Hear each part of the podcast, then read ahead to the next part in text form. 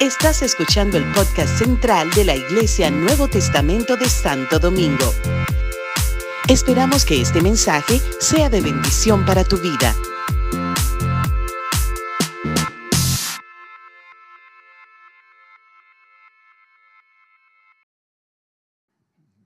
¿Quién puede? No me siento digno de ni estar, menos tantas palabras lindas. Hoy ah, voy a tocar dos temas. Eh, entiendo que tengo una hora, un receso y una hora más. Entonces, eh, ¿me puede dar más, más eh, sonido? ¿Dónde está? Un poquito más sonido acá, al monitor. Mi garganta, ya hablé con los pastores y mi garganta pide misericordia ya.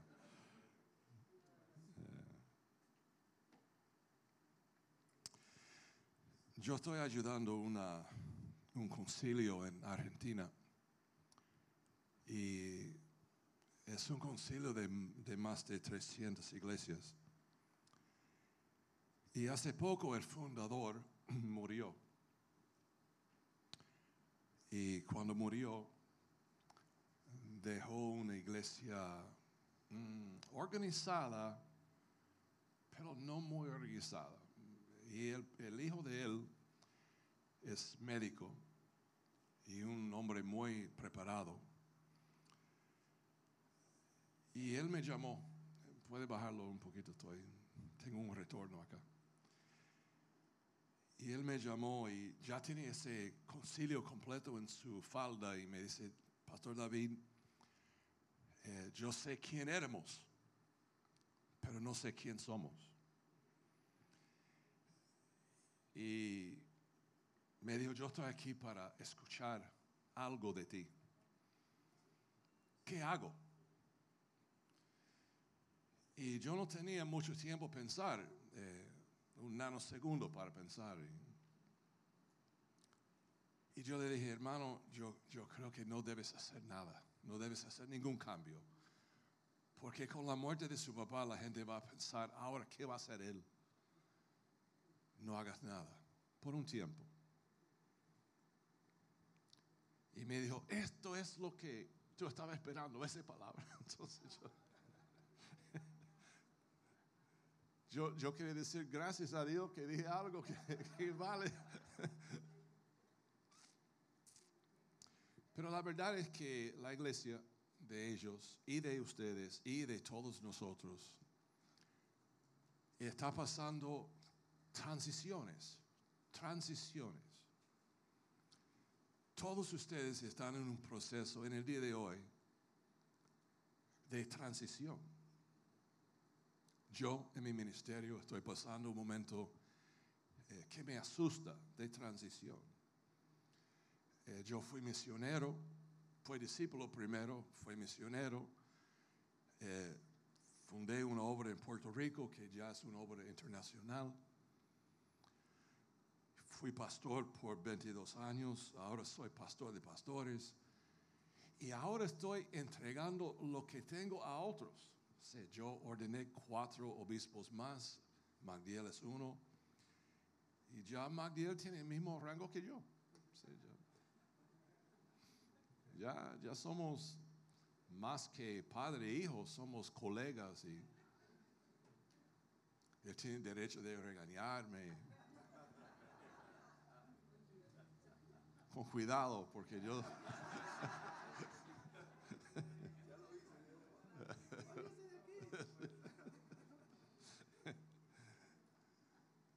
Entonces, eh, con el ordenando obispos, yo he tenido que también darle a ellos lo que antes era algo mío. Finanzas, autoridad, etcétera, etcétera.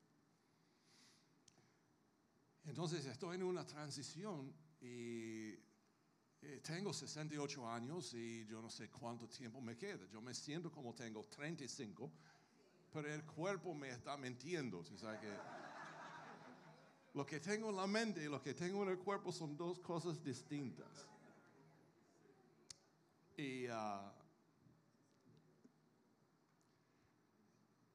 yo pienso casi todos los días cómo yo voy a terminar mi carrera. ¿Cómo? Entonces me asusta eh, en este tiempo de transición porque no quiero sentir que no me necesitan. ¿Entienden? ¿Cuántos de ustedes tienen hijos? Ok. Yo, eh, mi hija eh, se casó hace algunos, bueno, un mes atrás. Es la, es la última y la única hija. Y entregándola a este tipo que...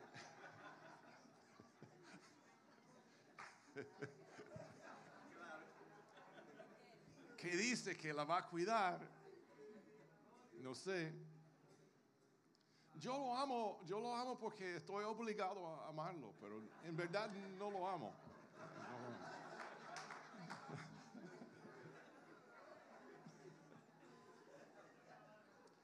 Entonces, si ustedes saben cómo es cuando uno entrega un hijo a la universidad, yo me recuerdo cuando el hijo del medio salió para la universidad y yo lloré como loco por un día completo, porque se fue. Entonces, ustedes saben cómo es cuando uno pierde algo y hay que llenar ese vacío. Porque si el vacío no está lleno, entonces estamos ahí confundidos y abandonados y deprimidos. Pues yo estoy pasando esa ese, eh, transición en mi ministerio, entregando todo lo que yo he hecho a otros. ¿Qué sé yo si ellos van a hacer el trabajo bien o no? Yo no sé. Ojalá que sí. Entonces yo dije a los pastores, ya no voy a estar yendo como antes y anunciando mi, visita eh, con anticipación, no, yo, ahora ustedes me tienen que llamar. Y después me arrepentí porque yo de, ¿y si no me llaman? si no me llaman. Porque yo tengo dentro de mí un deseo, yo soy líder y yo tengo un deseo de estar envuelto, aportar, de tomar decisiones. Yo, yo soy así es parte de la transición. Entonces, ustedes no están pasando lo que yo estoy pasando, pero es todo eso para decir que este mensaje viene de vida, no viene de alguien que me educó, eh, no viene de un libro, viene de mí por lo que estoy pasando.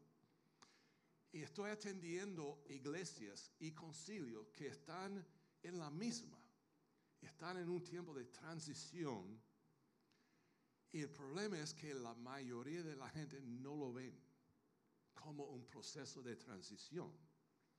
Ven problemas, ven eh, cambios, ven líos, ven escasez, ven multiplicaciones, ven un montón de cosas, pero no lo entienden como transición. Entonces, eso es lo que quiero hablarles, porque ustedes entiendo que son líderes, pastores y líderes. Y cada persona en autoridad está en un proceso de crecimiento. Y para crecer tenemos que transitar de un lugar a otro espiritualmente.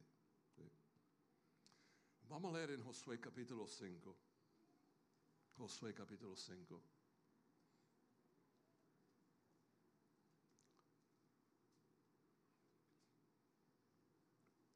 De verso 10 al 12,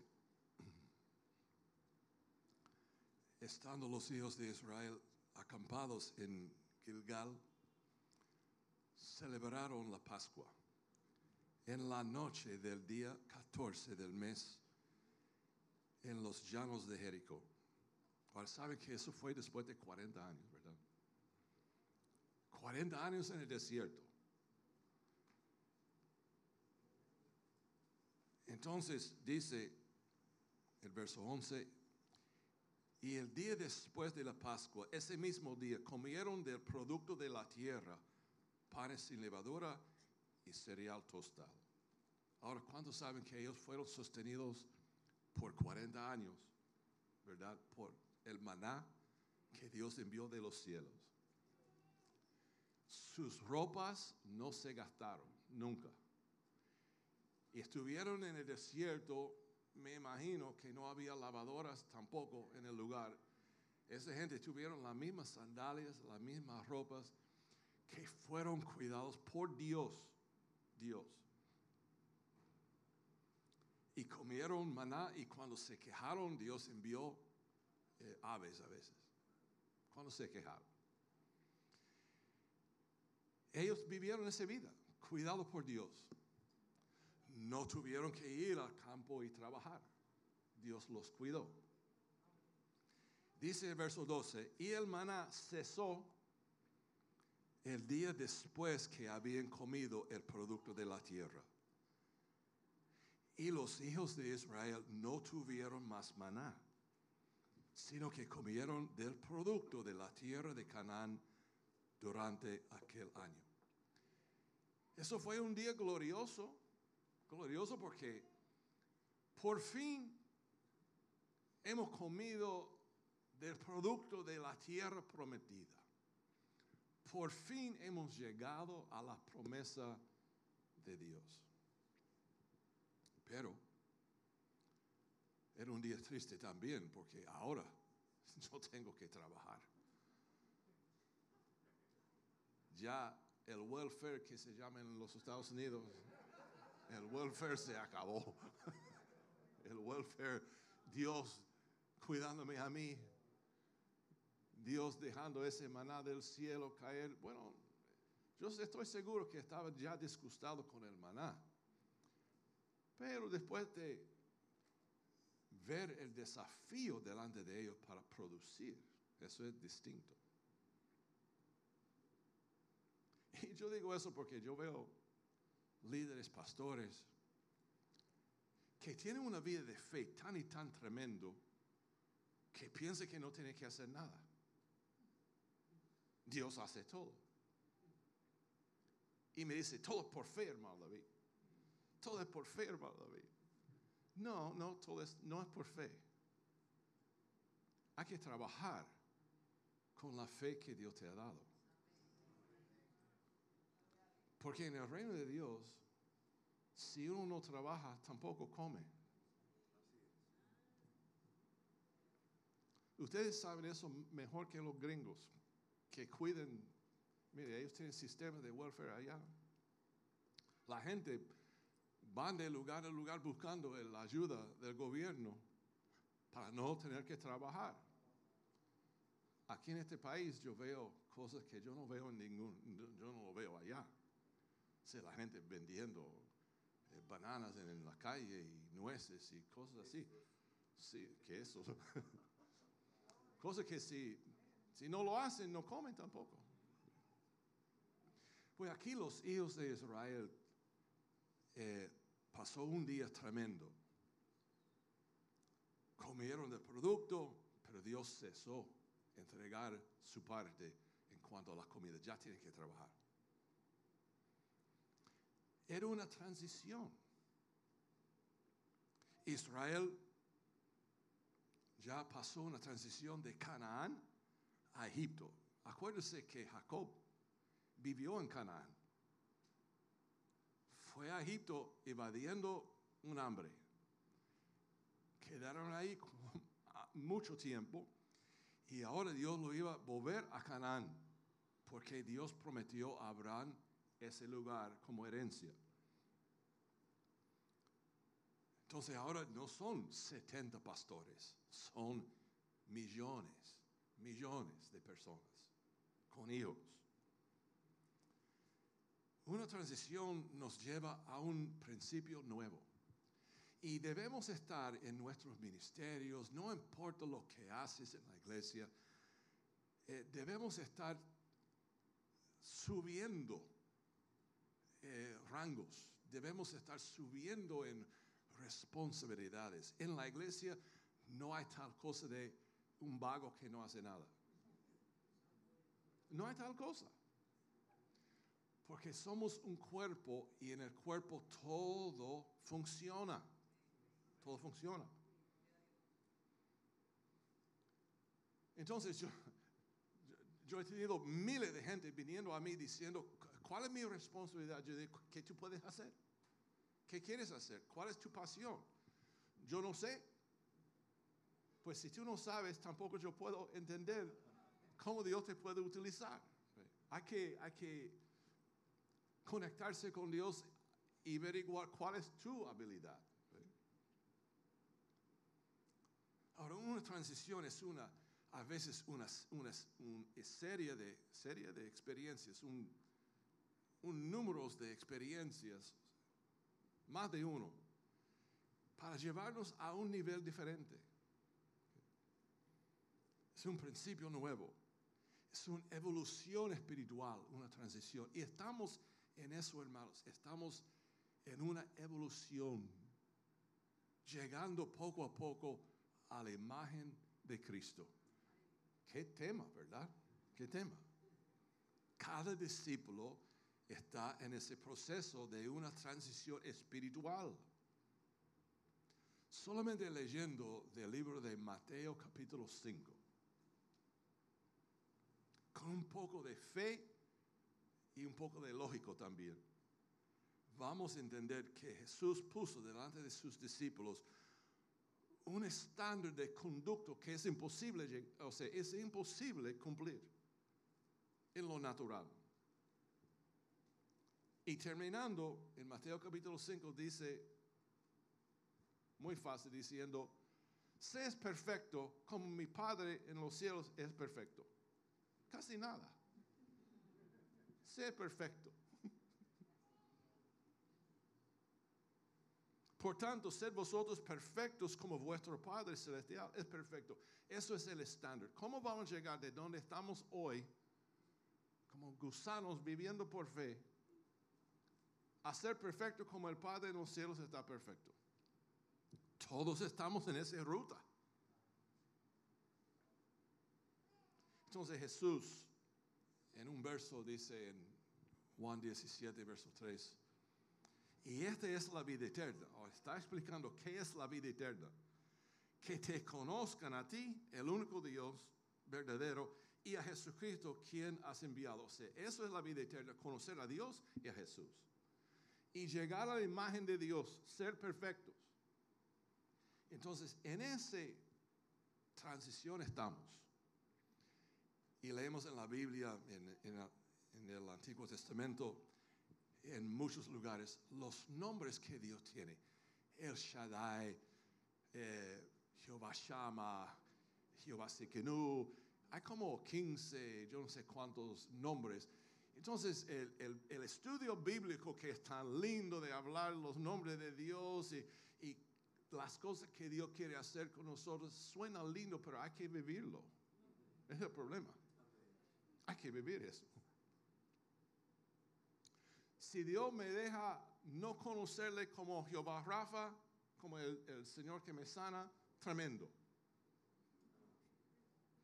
Me gustaría nunca conocerlo. Ojalá que nunca tengo cáncer, que nunca tengo un lío así. Bueno, pero para conocer al Señor como proveedor tenemos que pasar escasez. Eso va a pasar. Dios quiere revelarse en su eh, completo, su esencia. Él quiere llegar a nosotros y darnos la oportunidad de conocerlo. Y para hacer eso, Él tiene que pasarnos por transiciones. Entonces es un proceso que toma una vida entera, entera y si paramos de evolucionar, nos estancamos. Y es lo que yo veo en mucha gente. Muchos creyentes aburridos en la iglesia, no avanzan, son aguaciles de la palabra, o sea, son gente que juzgan, son jueces. El pastor habla y dice, ay, he escuchado eso ya antes. yo". Siempre viene con lo mismo. es que tu oído no está afinado con la voz de Dios porque Dios siempre está hablando. Yo me maravillo cuando eh, un predicador ve todo en la iglesia, todo. Yo sé que ahora mismo yo sé quién está interesado y quién no. yo, yo lo sé. Entonces cuando yo predico, yo escaneo el grupo. Ya yo sé que yo amo a ese hombre porque está envuelto. Ya es, es mi- una bandera que yo tengo ya. Si necesito un ánimo, voy a mirarlo a él.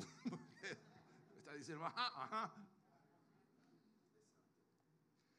Es que lo que pasa es que nosotros, como faltamos comunicación con Dios, nos aburrimos y como no trabajamos, no esforzamos, no ponemos nuestros dones a trabajar, hemos aprendido mal de estar en la iglesia escuchando la tremenda revelación del pastor. Entonces, al final del día, lo que tenemos es una iglesia dependiendo de una sola persona. Y es lo más terrible que puede pasar. Porque el, deseo de vivir en esta vida, una vida espiritual, es tener comunión con Dios, yo y Él. Y Él me puede animar, Él me puede dar instrucciones, Él me puede eh, poner una palabra de ánimo, de convicción, de corrección, lo que sea, pero es mi responsabilidad de vivir con Dios. Ya no es que Él trae el maná y yo estoy, ay, qué maná tremendo. Qué maná, no tengo que hacer nada, Él me da, ni tengo que solamente chupar y... Qué tremenda vida, ¿verdad?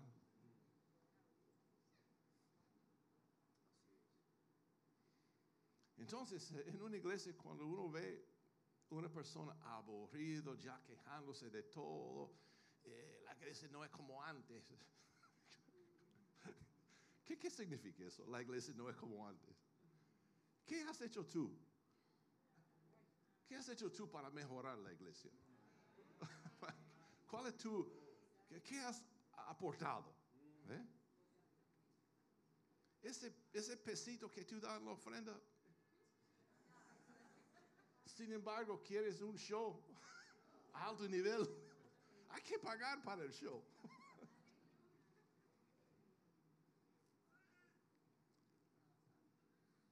Nosotros estamos constantemente, debemos estar constantemente en un proceso de evolución, llegando a la imagen de Jesucristo, funcionando en todo camino, hablando a la gente de lo que está pasando en nuestra vida. ¿Sabe que el- el- la amargura más, más potente que tú tienes es tu testimonio? Si yo estoy en un avión que viajo mucho y alguien está al lado mío, para mí es, eh, yo tengo a esa persona marcado. Ojalá que me hable. Siempre, siempre me pregunta, ¿y qué haces?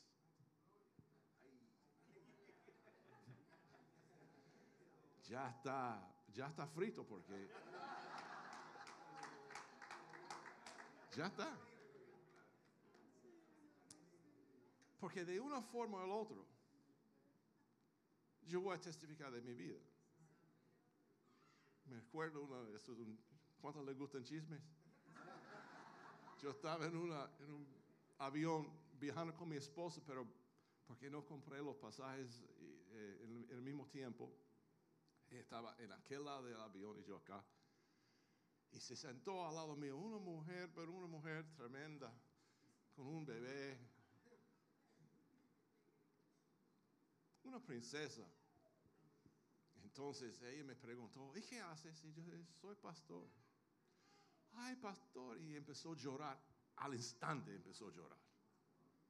porque era descarriada y su papá era pastor. Entonces ella estaba huyendo de Dios y ahora por fin Dios lo pone al lado de un pastor. Entonces yo estoy, ella está llorando y llorando y mi esposa parece como ella tiene antenas muy... Entonces ella, ella, tiene un radar bien potente y, y, yo la veo por la esquina y yo de, oh no, no, no, no, no. Ella pasó aquí, pasó por el donde sirven el café y eso, y pasó para ir al, al baño mirándome a mí, así. Ay, Dios mío. Pero el punto es, es que nosotros tenemos una arma muy potente, que es el testimonio mío. ¿Qué es el testimonio mío? Mis transiciones. Cómo Dios me ha llevado de un lugar a otro, a otro, a otro. ¿Quién soy y quién es Dios? ¿Qué Dios me ha mostrado desde aquel tiempo? ¿Ok? Entonces, cada año que pasa es importante, ¿verdad? Es importante. Porque Dios siempre está revelándose a nosotros en una forma distinta. Si alguien pone manos, mire, yo, yo puse mis manos sobre él en la convención de Puerto Rico. Dios me dio una palabra para él. Después, ¿qué significa? Nada, hay que vivirlo ahora. Hay que vivir el oficio que Dios ha puesto sobre tu vida. Segundo de Corintios 3, 18. Pero nosotros todos, con el rostro descubierto, contemplando como en un espejo la gloria del Señor, estamos siendo transformados en la misma imagen. Hay que prestar atención a esa palabra, transformados. No significa que pase de un momento al otro. Eso es una transformación lento. Él dice, en la misma imagen, de gloria en gloria. O sea, es un, una serie de experiencias de gloria en gloria. Entonces Dios nos presenta con circunstancias en la vida. Y a veces las circunstancias nos duelen, nos duele. Circunstancias en, en la familia, circunstancias en el trabajo, en la iglesia, lo que sea. Estudiando ejemplos bíblicos, vemos lo que no queremos vivir. Vemos lo que no queremos vivir. Moisés, un huérfano. Un huérfano porque su mamá le dejó en una canasta y lo envió por el río. ¿Qué mamá hace eso? Y dijo a la hermana, ve a ver lo que le pasa. Tremenda mamá. Eh, ¿Están conmigo? Ninguno de ustedes harán eso con sus hijos. Ninguno de ustedes. Y me gustaría decir, era una mujer de fe y sabía, ella no sabía nada. Lo que sabía era que había un orden de Faraón de matar a todos los varones. Ella estaba tratando de salvar al muchacho y lo envió por el río. Y hacemos estudios bíblicos de, puso barro adentro y afuera y, hay palabras en hebreo, bla, bla, bla, que significa redención y va. Y es una, tremenda enseñanza de, del arca de eh, este muchacho Moisés. Pero la verdad es que en la vida real fue un momento donde la vida de este muchacho fue amenazado con la muerte. ¿Qué garantía tenía la mujer que ese barquito que ella le hizo no iba a hundar? ¿Hundar? Dice. Hundir. ¿Qué garantía tenía ella? Ella no era arquitecto de barcos y no sabía lo que estaba haciendo. El muchacho gritando y la muchacha ahí mirando a ver lo que le pasa. De un huérfano a la casa de Faraón. De la casa de Faraón huyendo por la vida. De huyendo por la vida ser desconocido y dejado en el desierto, cuidando las ovejas de su suegro. Desde pastor a una persona llamada para librar el pueblo por llamado de Dios, para ser el líder que tuvo comunicación con Dios día tras. La transición es un cuadro lindo, tremendo, pero yo no quiero vivir eso.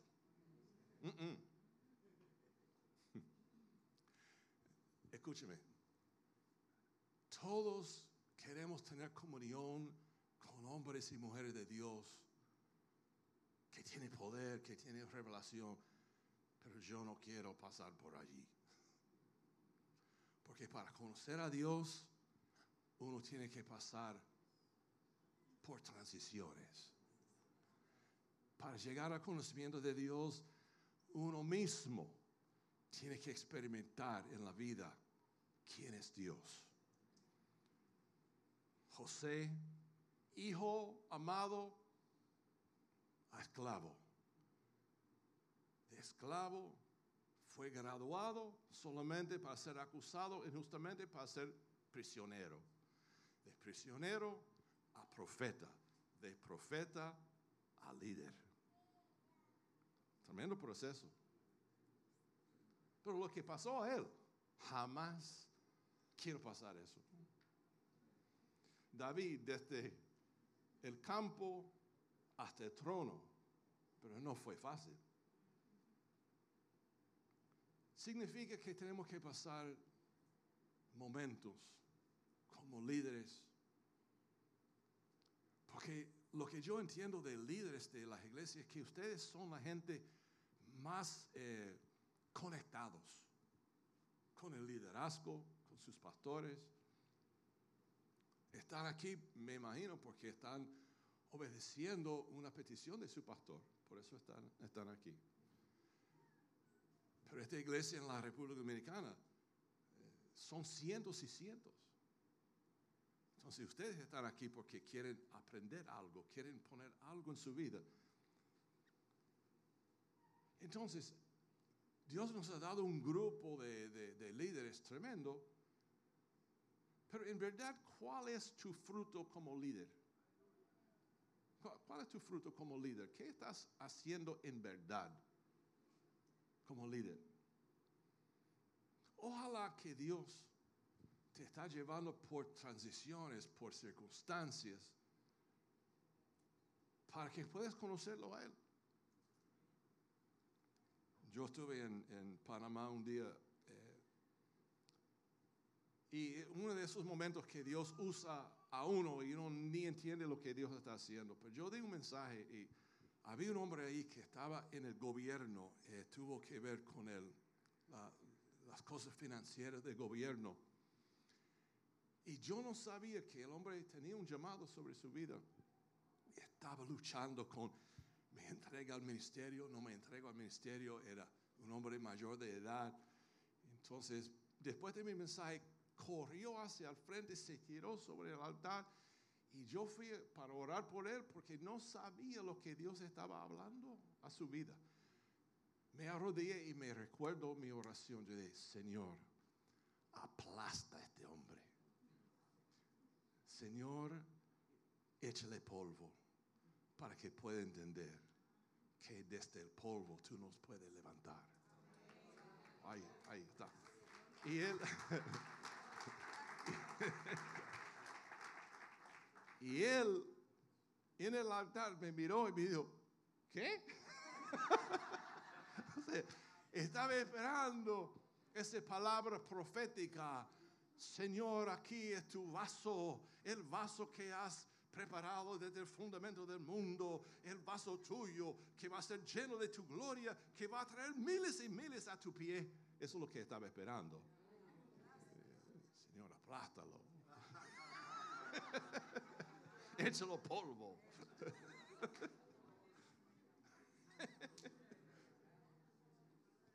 y ese hombre en el día de hoy es un hombre tan y tan tierno, un hombre que tenía rango en Panamá, tenía respeto, honor, que hoy es un pastorcito de amor que da consejo a todos los jóvenes, que es una, no es Hermes Espino, es su ayudante.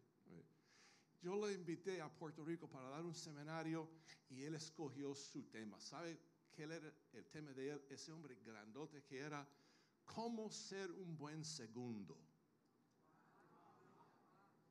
Uh. Yo no quiero escuchar de ser segundo, yo quiero ser primero. No, no, no. ¿Cómo ser un buen segundo? Qué mensaje que dio ese hermano allí.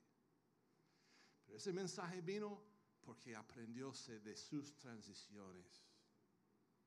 Y a veces Dios nos tiene que bajar para poder levantarnos. Amén.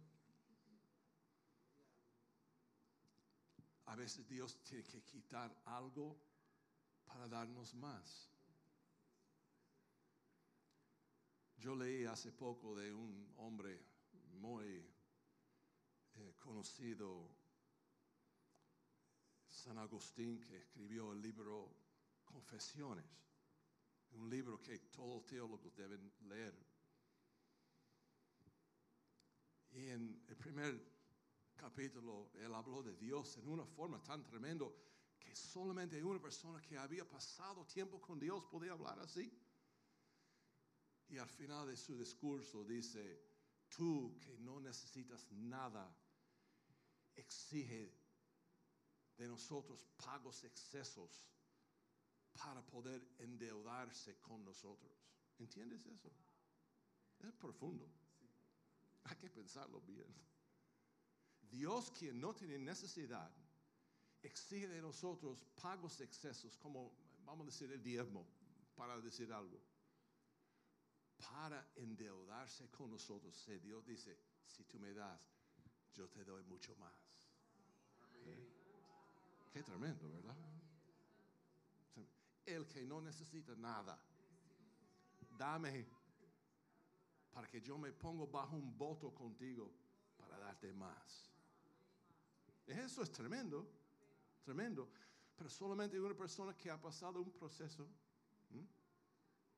puede entenderlo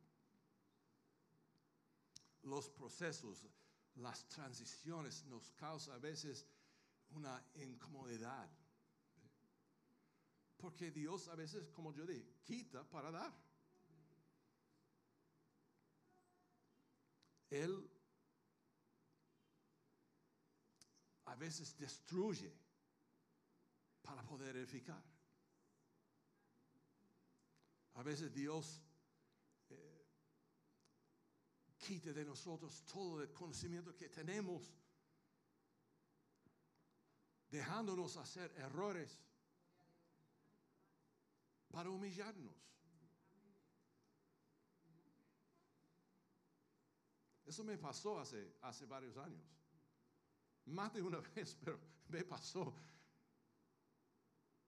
Yo hice, tú sabes que soy un líder, fundador, algunos dicen apóstol, algunos dicen doctor, algunos dicen todas las cosas. Pues yo, yo tengo mi, mi, mi ministerio, entonces un día en mi sabiduría humano,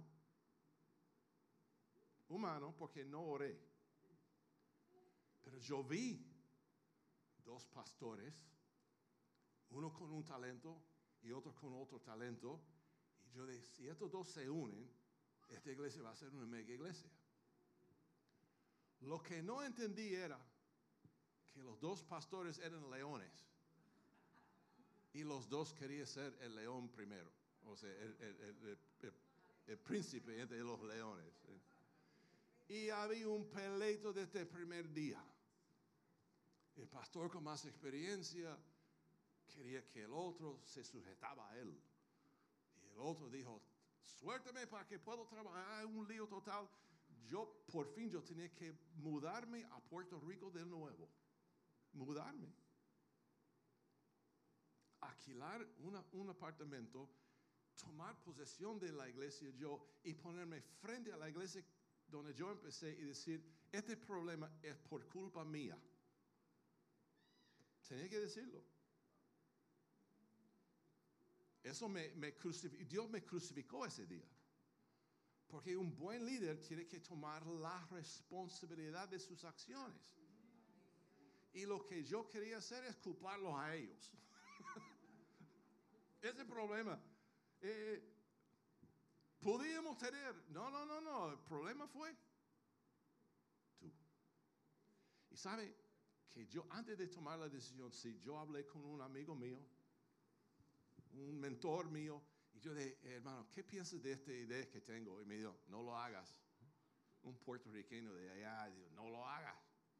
Entonces, son dos sistemas diferentes. Yo lo hice como quiera.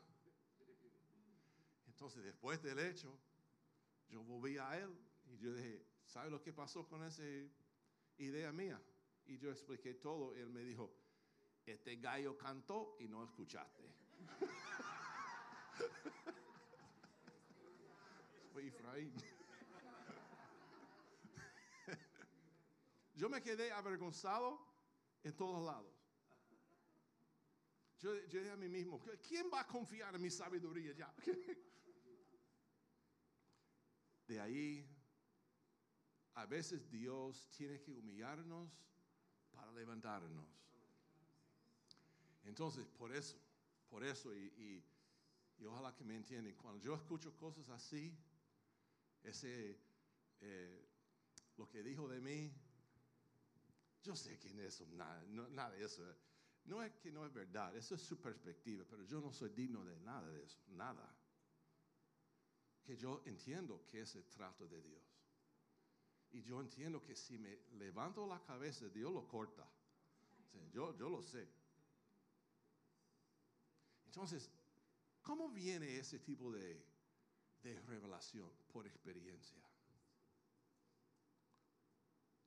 Uno llega al momento que uno no quiere recibir ningún honor, ninguna, eh, ningún respeto, ninguna mm, palabra de gloria, nada, nada, porque eh, quita de Dios y da gloria a uno. Pero si el corazón, si Dios puede guardar tu corazón, entonces Él no tiene que preocuparse. O Dios dice, bueno, en Él yo puedo confiar porque Él pasó el trato mío. El trato mío. ¿eh? Conociendo a Dios no viene sin inversión. Hay que invertir. Y la inversión será vuelto conforme a tu medida. Escuchen bien. Porque algunos están esperando. si un profeta viene aquí hoy, esto es la moda en las iglesias ahora, invitando profetas. Yo no sé de dónde vienen y, y dónde van. Escuela de profetas, ¿quién inventó eso? ¿Quién inventó eso? Escuela de profetas.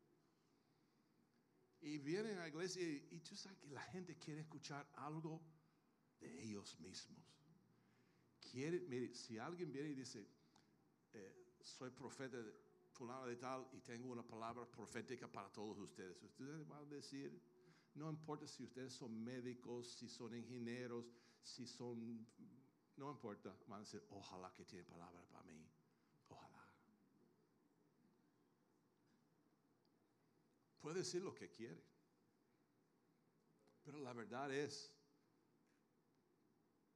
que tu conocimiento de Dios vendrá con una inversión suyo. Y dependiendo de la medida que tú, de tu inversión. Jesús dijo un, verso que está abusado por muchos, pero es, es una verdad. Dar y os será dado. Medida buena, apretada, remecida, rebosante vaciarán en vuestro regazo, porque con la medida con que me dais, se os volverá a medir. Eso es una verdad. Es una verdad. Dios nos va a disturbar. Dios nos va a desafiar. ¿Mm? Dios va a hacer todo menos dejarnos descansar en una esquina haciendo nada, esperando el maná del pastor. Eso ya, ese tiempo se acabó. se acabó. Me dice el pastor Magdiel que están eh, buscando un terreno para poder construir acá en el capital. No va a pasar porque el pastor tiene un sueño. Va a pasar si el pastor tiene una visión dada por Dios y tiene un equipo inversionistas, no inversionistas ricas, inversionistas de tiempo y de vida.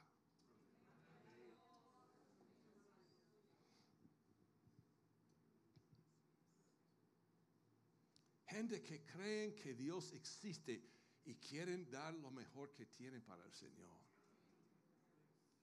¿Sabe que cuando Moisés eh, dio un orden, yo voy a, a hablar eso mismo mañana, le doy algo de mañana ahora.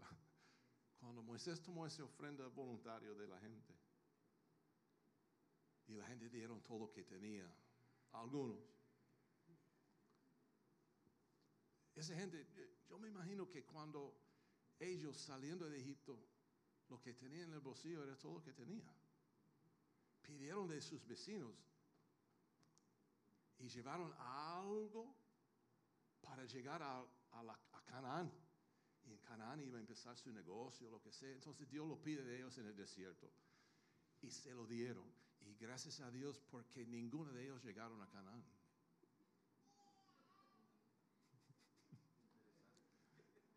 Tuvieron una oportunidad en el desierto, da algo a Dios y hay de aquellos que dijeron que no, porque murieron con la moneda en, en el, en el bolsillo y sin gloria también, porque ninguno de ellos llegaron. Dios le dio una oportunidad.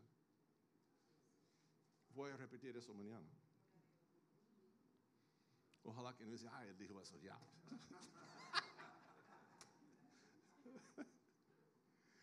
Entonces, ¿por qué nosotros somos resistentes a las transiciones que Dios nos entrega? Número uno, porque insistimos, tú sabes que vivimos ahora en el tiempo de los GPS. Queremos saber cómo llegar. Ok, voy, pero dime cómo voy a llegar. No, vive por fe, va a llegar. Anda, anda vaso, como dicen los profetas. Anda. No, pero yo, yo quiero saber cuánto tiempo me va a tomar. ¿Cómo me vas a graduar? ¿Qué voy a encontrar en el camino? ¿Cuántas colas hay? Exactamente. Mm, Gracias. Dios no es así, hermanos. Dios solamente nos dice una cosa y entonces tenemos que resolver con el Espíritu Santo. Número dos, en las transiciones, como yo dije, tenemos que poner nuestra parte y los sacrificios nos asustan. Nos asustan. Ven y sígueme. ¿Qué significa eso? Ven y sígueme. ¿Qué me está diciendo? Cuando Dios nos da palabra a veces, ¿cuántos de ustedes han recibido una palabra, una inspiración de Dios y uno dice, "Mm, ¿cómo yo voy a hacer eso? ¿Cómo yo voy a hacer eso? Es la pregunta común. No sabemos cómo, ni cuándo, ni con qué. Entonces resistimos la transición. No queremos ir con él, no queremos pasar por, por, por áreas gris. Queremos ¿eh? una ruta definida, definida.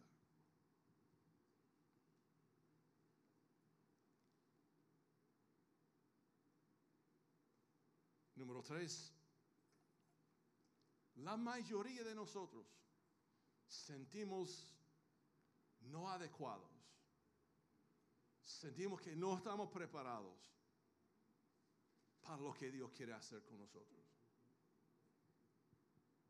¿Cuántas veces yo he dicho,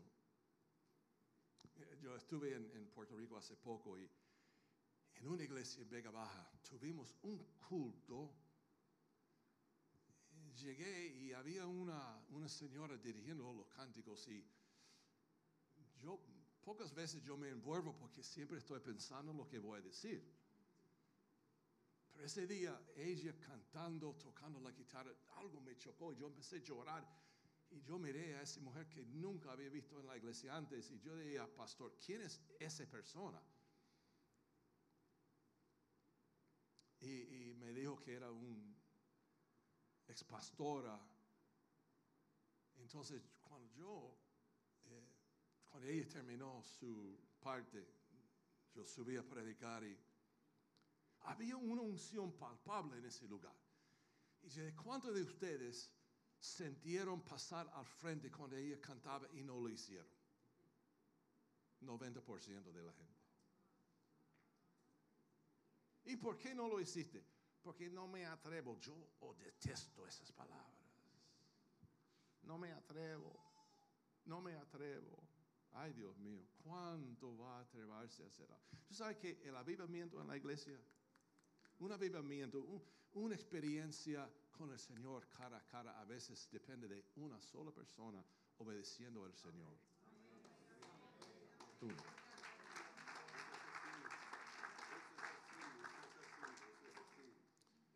¿Y sabe por qué no hacen el paso? Porque temen el pastor.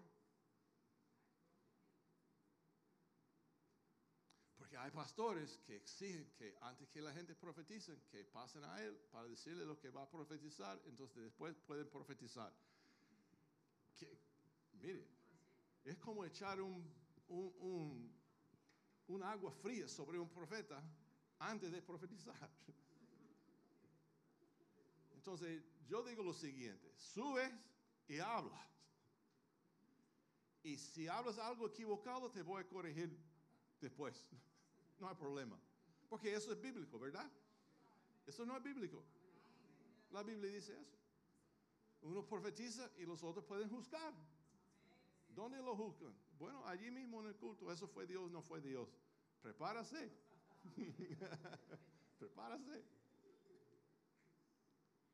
Pero mire, a veces eh, eh, los avivamientos más increíbles ha pasado con gente solamente llegando al altar, derramando sus vidas ahí, gritando y, y- y.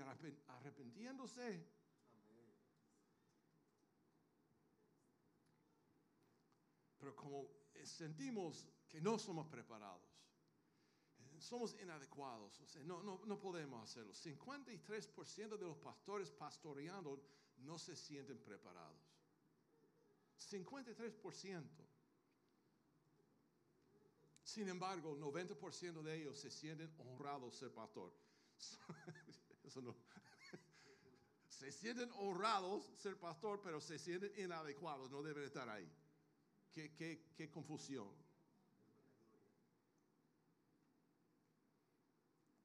Número cuatro, la gente no quiere las transiciones porque teman ser rechazados por sus amigos o por los que están más cerca de ellos. Si, Dios me llama a tal ministerio, eso me va a costar. Yo no sé si puedo hacerlo. Yo tengo que pasar tiempo con mi familia, bla, bla, bla. Bueno, hermanos, Jesús, cuando Jesús nos llama a un taller, sé lo que sea. Alguien me dijo el otro día de una iglesia grande que tenemos en un lugar. Un creyente vino a mí y dijo, oye, pastor, ven acá. Eh, ¿Sabe que en esta iglesia, fulana de tal, una viuda está limpiando esta iglesia grande y los salones y todo? ¿Y sabe lo que pagan ella? Una miseria. ¿Qué yo iba a decir? Bueno, si pagan una miseria, ella ojalá está dando gracias a Dios por la miseria, pero no la contaminas. Porque ella está haciéndolo con del corazón, limpiando la casa de Dios. Y si el pastor decidió darle una ofrendita, tremendo, no la contaminas. Mire, el pastor está pagándote una miseria. Ah, es verdad. ya está contaminada. ¿eh?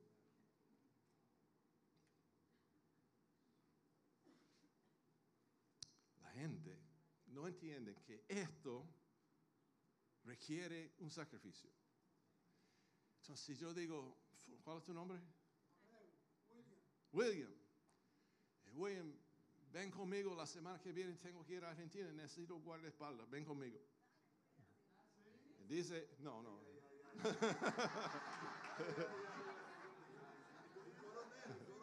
sí, sí.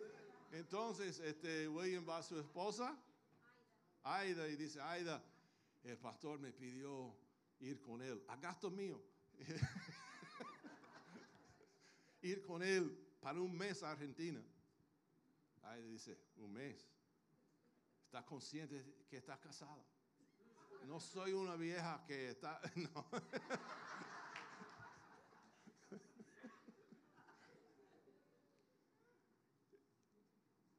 si uno no quiere sacrificar lo que es necesario, Dios va a buscar otro. Dios va a buscar otro, pero Él te da la oportunidad.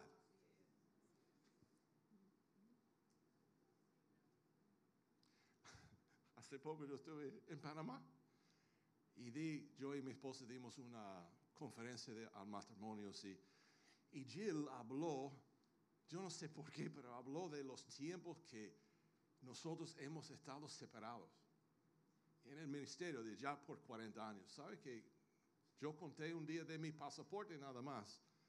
He pasado más de siete años sin ella en el ministerio. Siete años viajando. Mucho tiempo. Y una mujer en la congregación se levantó llorando. Y ustedes no entienden que nosotros estamos agarrados por cada palabra que dice, porque ustedes son líderes y yo no quiero pensar que mi esposo me va a dejar. Se puso así. Ah.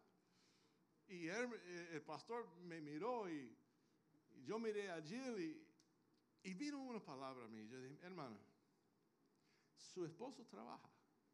Sí, sí, trabaja. Y el trabajo de él es cuántas horas por día? 8 a 10 horas por día. O sea, vamos a decir 40 horas por semana.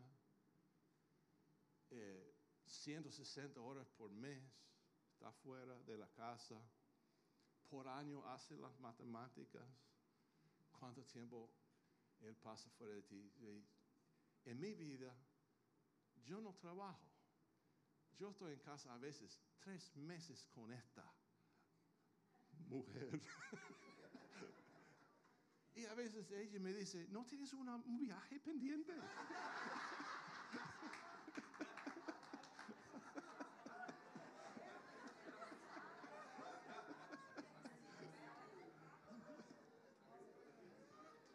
Yo dije, hermana, yo paso mucho más tiempo con mi esposa que tú pasas con tu esposo.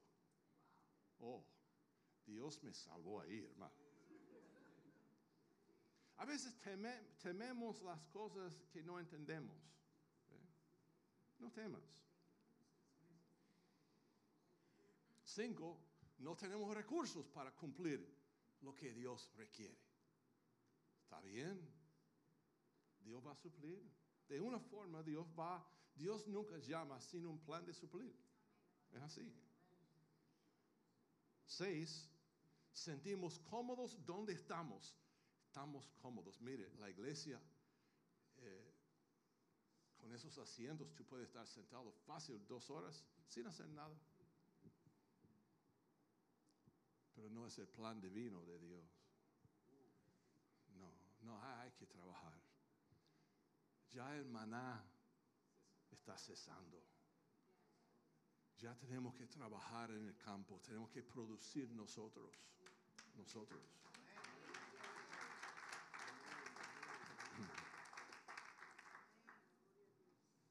Tengo dos más, pero eso es importante, lo que dije ahora. Número siete, queremos un éxito instantáneo. Si Dios me va a usar, me use en grande. Con paciencia, por favor. Nadie llega a un lugar de excelencia en un nanosegundo. Un hombre que se llama Anders Ericsson es un profesor en, una universidad, es profesor de psicología en la Universidad de Florida. Y dijo lo siguiente, por cualquier persona llegar a ser experto en su campo,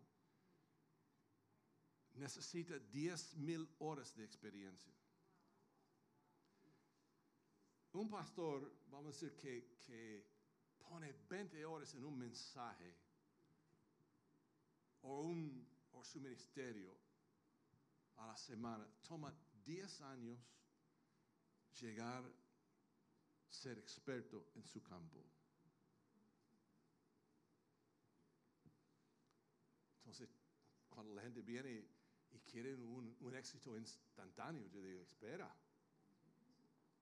Alguien vino a mí, un joven vino a mí y me dijo, yo quiero tu ministerio, pon la mano sobre mi vida. Yo dije, tú estás loco. Tú estás loco. Esto no vino tan barato.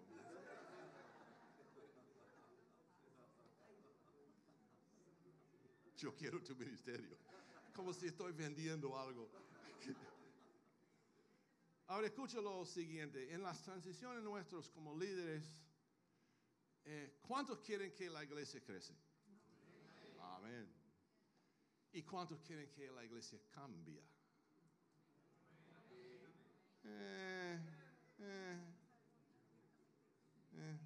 Es lo que yo escucho siempre es, yo quiero que mi iglesia crece, pero no quiero que cambie. A mí me encanta la familia, me encantan mis hermanos. Esta iglesia pequeña aquí, eso es lo que quiero, porque conozco a todo el mundo. No, no. Eso es lo que estanca una iglesia. Yo quiero que mi iglesia crece y quiero que mi iglesia cambie. Evoluciona. Es importante. Porque si no, hermanos, quedamos, bueno, como amigos, vamos a decir que Dios nos da la oportunidad de nosotros aquí, ahora mismo, nosotros, estar como familia de Dios y Dios va a suplir para todos ustedes, para vivir aquí en Santo Domingo, para estar en esta iglesia y que Dios nos va a dar una palabra, solamente nosotros, para el resto de la vida, nosotros, palabra semana tras semana, y vamos a llegar a la gloria uno por uno. Entonces lo que va a pasar es que nosotros vamos a empezar a morir. Poco a poco, fulano se fue, fulano y no había nadie para reemplazar fulano. Entonces, ¿qué tenemos? Nada. Por eso la iglesia está en esa transición constante. A veces Dios lleva a uno, llama a otro, ¿verdad? Yo dije a Magdiel hoy, la respuesta de este concilio aquí en la República Dominicana es que los pastores vuelven a su mentalidad misionero y empiezan a abrir anexos en sus iglesias. Sí. Eso es.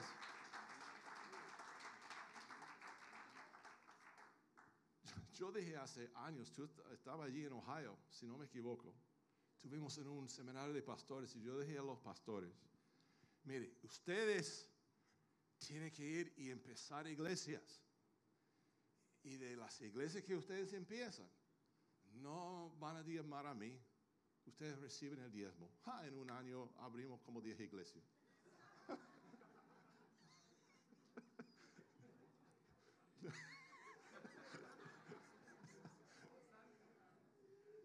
Fue una dinámica un poco carnal que yo hice. Sin embargo, uno que ladra, no, ladra no, este, ara, uno que ara, ara ladrando, uno que ara debe recibir de su trabajo, ¿verdad? Así es, la Biblia dice eso, no hay problema. Pues pastores, si ustedes quieren prosperar, da tu testimonio a algunos por ahí. Porque eso es lo que perdemos. Eh, nosotros, los pastores, a veces nos olvidamos que Dios nos ha llamado con un llamado tremendo Y nosotros somos la inspiración de otros.